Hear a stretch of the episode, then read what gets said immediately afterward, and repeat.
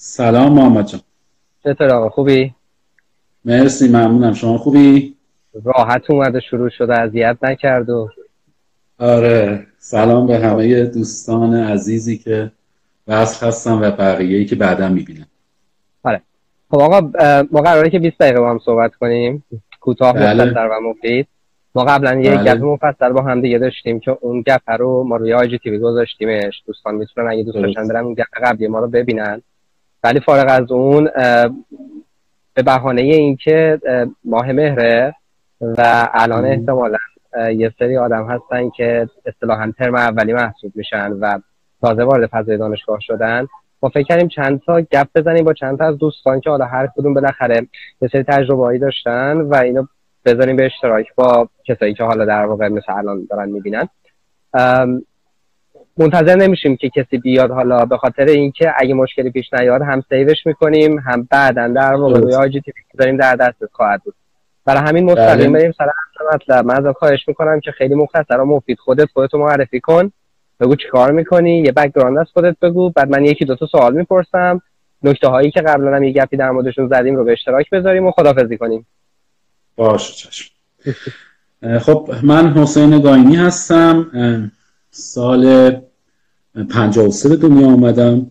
سال 71 اه، دیپلم ریاضی گرفتم و همون سال با رتبه 181 مهندسی مکانیک دانشگاه تهران قبول شدم لیسانس.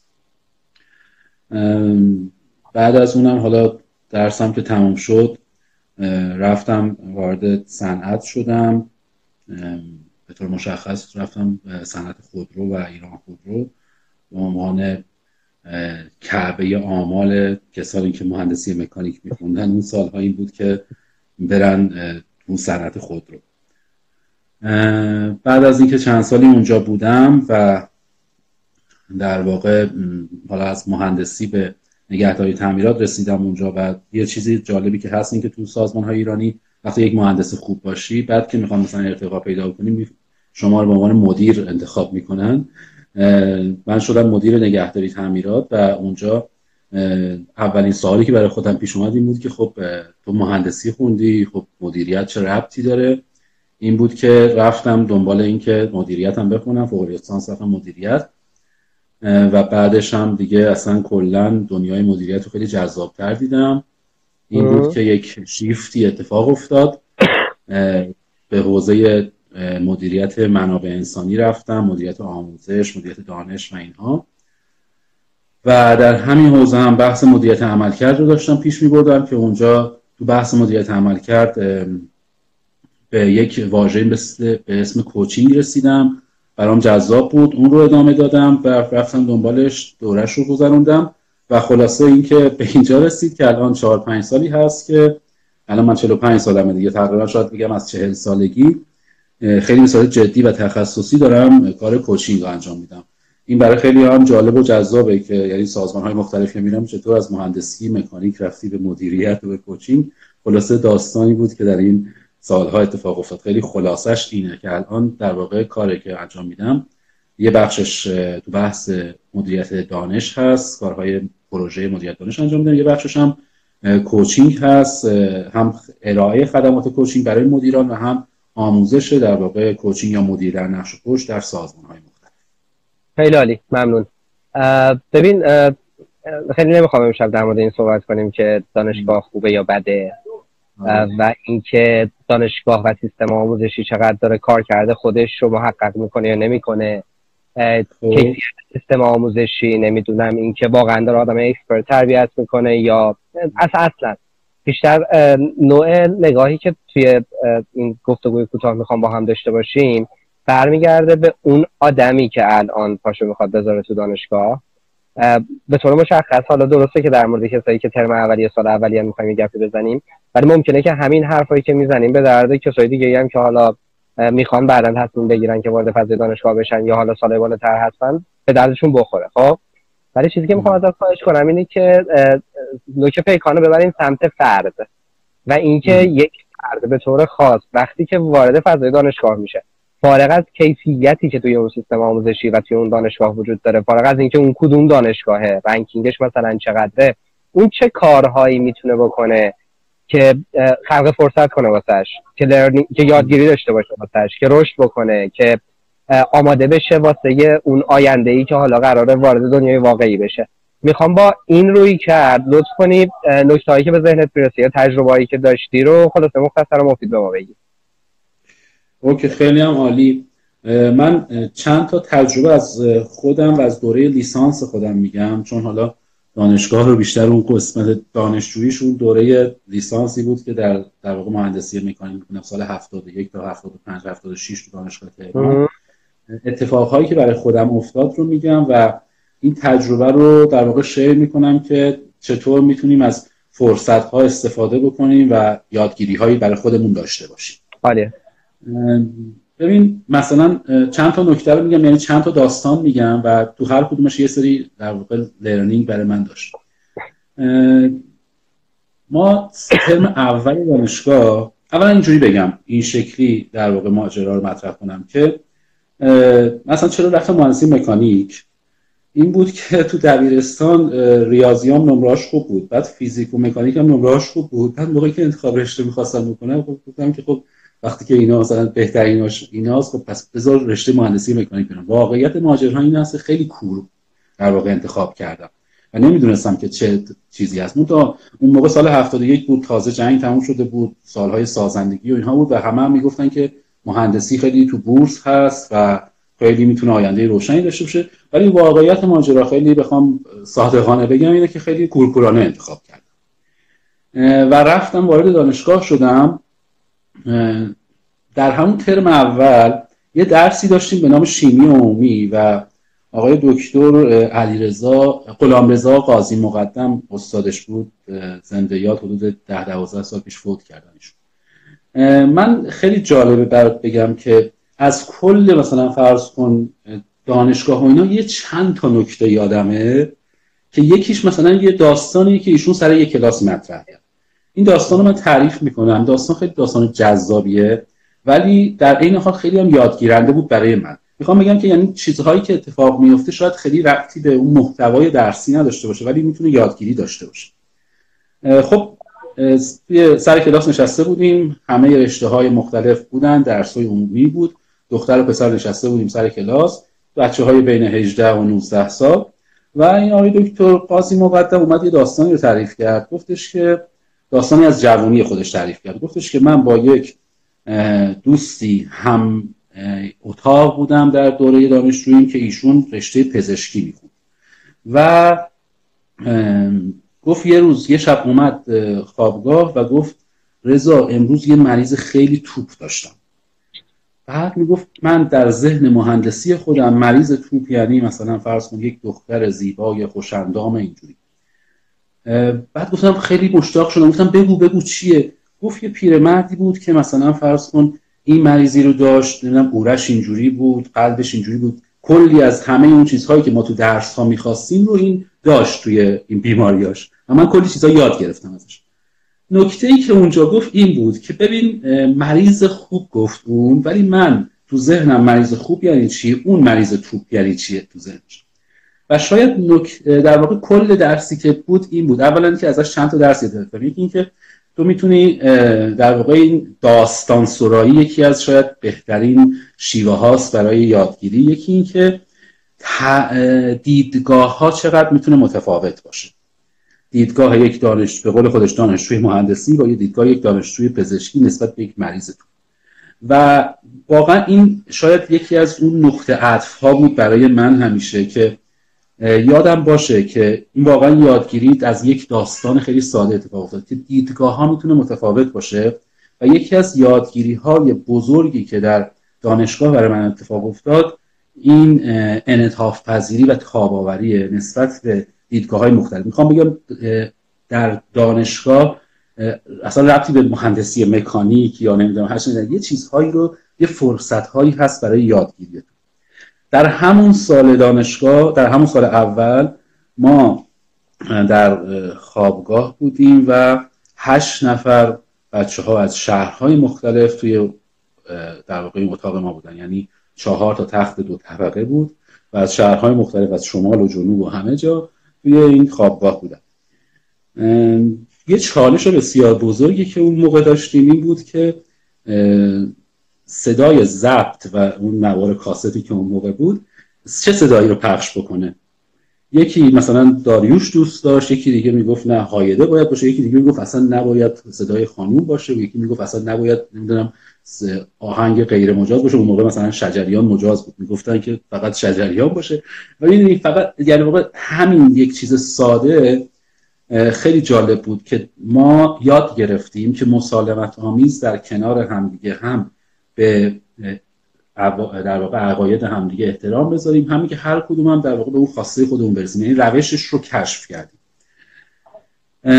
انعطاف پذیری و تاباوری که دانشگاه به من یاد داد من شاید بتونم بگم که بزرگترین یادگیری بود که از دانشگاه گرفتم. و حالا این رو می‌خوام بگم که شاید خیلی ها در واقع موقعیت های مختلف براشون ایجاد بشه. اما اینکه هوشیار باشیم که چه چیزی یاد می‌گیریم از این موقعیت ها خیلی مهمه.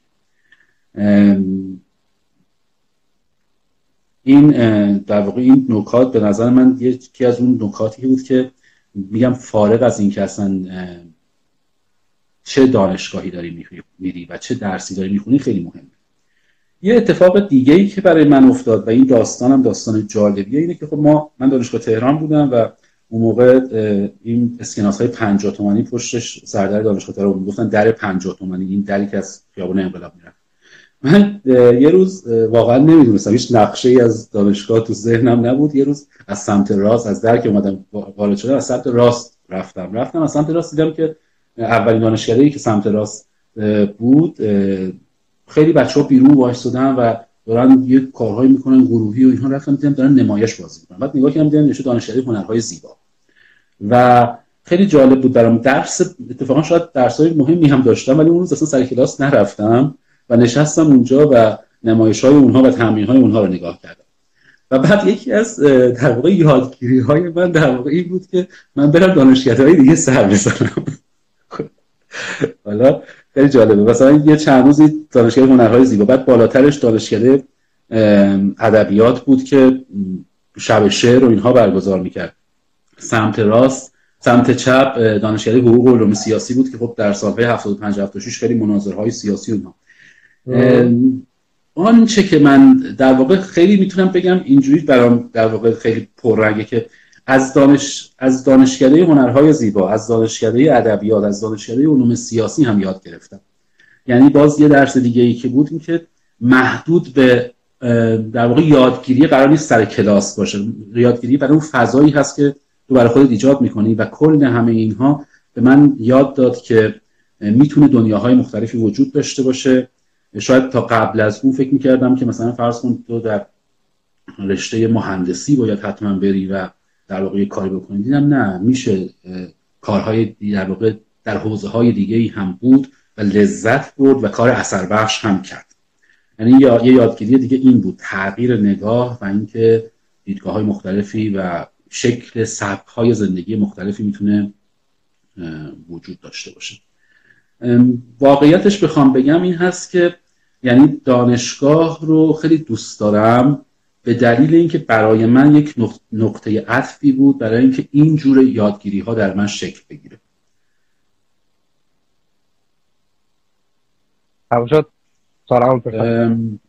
آره حالا بازم بگو ببینم چیزی یادم میاد بگم.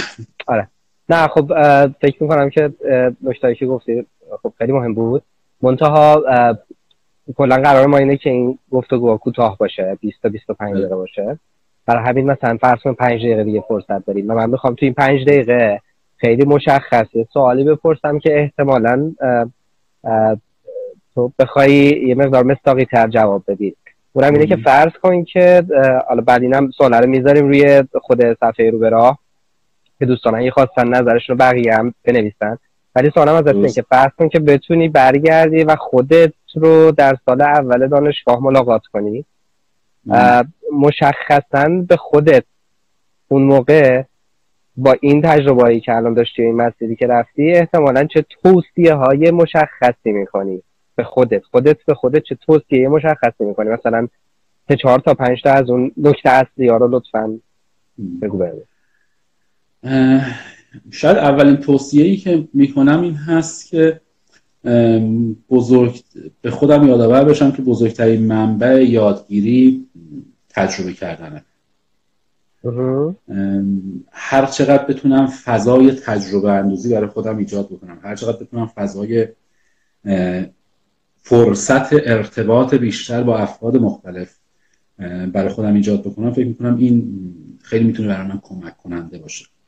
شاید یکی از کارهایی که کمتر انجامش میدم این هست که کمتر دقدقه اون نمره و درس رو داشته باشم بیشتر دقدقه این داشته باشم که چیزی چیزی یاد می‌گیرم و این یادگیری یه بخشش از تجربه های چالش های خودم میاد. وقتی میگم تجربه منظورم اینه که از نقطه امن خودت بیای بیرون.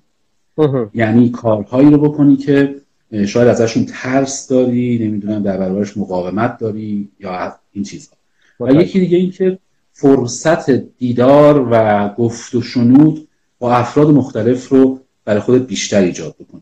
یعنی یکی از باز وقتی برمیگردم می‌بینم که یه جاهایی که خیلی خوب یاد گرفتم این بود که آدم های دیگه اصلا مهم نیست اون آدم حالا چه می‌دونم بلند مرتبه بوده عالی رتبه بوده یا نه موضوعی که هر فردی یه منبع یادگیری برای تو چون هر فرد یک زندگی داشته و یک تجربه داشته که می‌تونه کار کنه. این دوتا به نظرم میاد که بیشتر روش تاکید می‌کنم می‌کنم لاقل تو اون دوره دانشگاهی که هستم چون خیلی وقتا از همکلاسی های خودم از بچه هایی که همسن خودم بودن خیلی چیزها یاد گرفتم.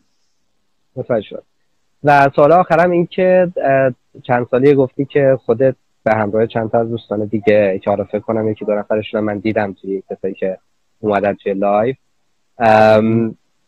درگیر فضای coaching شدید و می‌خوام خیلی خلاصه بگی که حالا تجربه ای که تو این چهار پنج سال داشتی اگه یه چیزی یا یکی دو تا منظورمه از این چیزایی که تو این چهار پنج سال مشخصا توی این فضا باش مواجه شدی و فکر می‌کنی که توجه بهشون می‌تونه مهم باشه اونم با همون به اشتراک بذاری و دیگه خلاصه تمامش کن.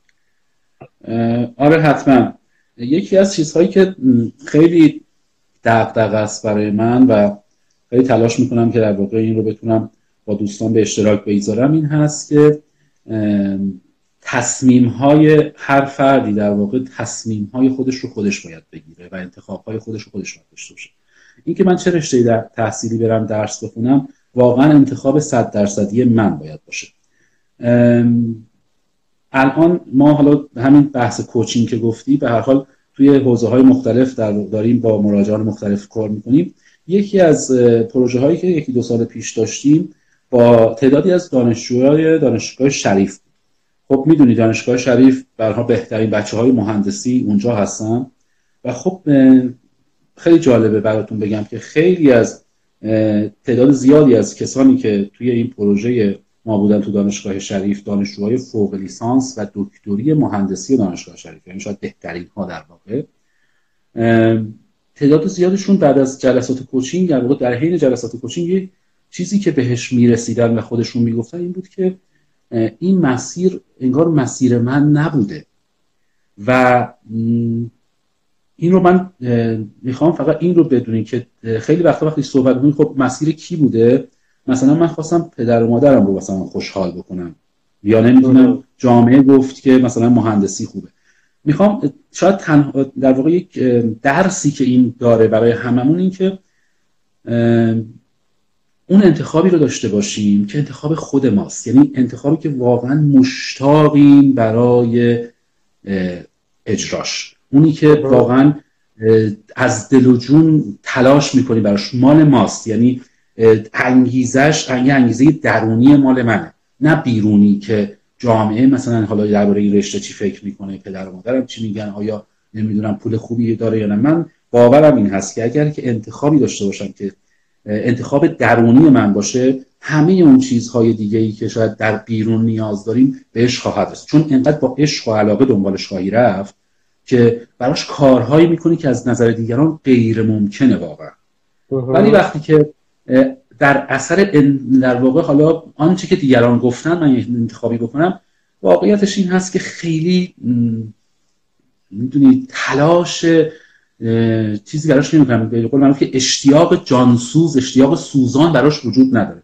من از کل این جلسات کوچینگ حالا چون بحث بحث دانشگاه است این رو میگم که واقعا هر کسی اگر که بتونه انتخاب ویژه خودش رو داشته باشه و این برای این انتخاب هیچ کس دیگه ای نمی‌تونه نسخه بده. واقعیتش این هست که شاید من خودم مثلا بعضی وقتا فکر می‌کنم کاش کسی بود که مثلا در 18 سالگی به من می‌گفت که من چه رشته ای برم. ولی واقعیتش این هست و حالا خبر بعد شاید این هست که همچین کسی وجود نداره. هر ما خودمون هر کدوم باید این انتخاب رو داشته باشیم. ولی موضوع این هست که انتخاب ویژه خودت رو داشته باش. انتخابی که اگر که آره ببینی مال توه. یعنی این به این باوره برسی مال و البته هیچ اشکالی هم نداره. ممکنه که در سی سالگی به اینجا برسی که نه انتخاب می‌تونه عوض بشه. باز این جسارت و شجاعت رو داشته باشم که عوضش بکنم. یعنی قرار نیست من حالا اگر انتخابی در 20 سالگی کردم حتما تا آخرش باهاش برم. ولی انتخاب های خودم باشه هر مسیری هم که انتخاب کنم انتخاب مناسب من برای اون سالانه. یعنی در 20 سالگی ممکنه یه انتخابی داشته باشم در 30 سالگی انتخاب مناسب دیگه ای برای خودم داشته باشم. و هیچ کس هم نمی‌تونه بگه غلطه یا درسته اما انتخاب مال من باشه. متوجه شدم. ممنونم. من نکته دیگه این نمی‌پرسم الان. که در واقع آره مختصر مفید بودن این ماجرا نگه داریم جز اینکه اگر حرفی در آخر هست که فکر می‌کنی می‌خوای بگی خوشحال میشیم بشنویم.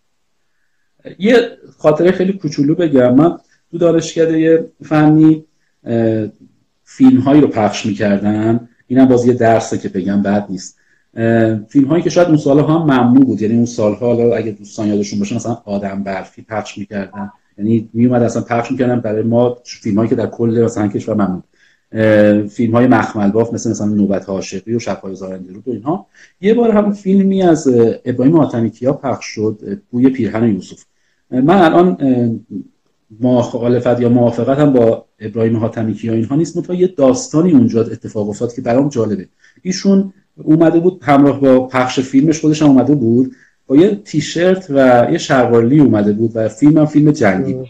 بعد از اینکه تموم شد با در واقع پخش فیلم یکی از دوستان در واقع ازش سوال کرده بود که یا سوال نکرده بود یه جورایی در واقع بهش بازخورد داده بود حالا بازخورد بود یا هر چیز تو چرا مثلا فیلم جنگی و اینها می‌سازی؟ چرا با تیشرت و شلوارلی اومدی سر برنامه احترام به نمی‌دونم آرمان ها و این چیزها؟ چی شد؟ این جو...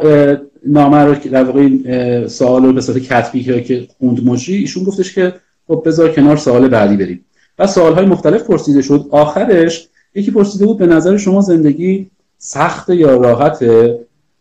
یه جمله گفت خیلی برای من جالب بود. گفت زندگی راحته. وقتی که صبح می‌خوای پاشی و انتخاب می‌کنی خودت که تیشرت بپوشی و شلوارلی اما سخت میشه وقتی که برای همین انتخاب باید به دیگران پاسخگو باشی یاد شعر شاملو افتادم یعنی شعر مالبوت میگل افتادم که شاملو ترجمه کرده میگه زندگی سخت ساده است و پیچیده نیز هم. بسیار عالی. ممنون از وقتی گذاشتی. سلامت باشی. که سلامت باشی و عالی. مرسی مرسی از شما. ممنونم ازت محمد عزیز و دوستان روبراه خوب باشن روبراه باشن. سلامت باشی. خدا سلامت باشی.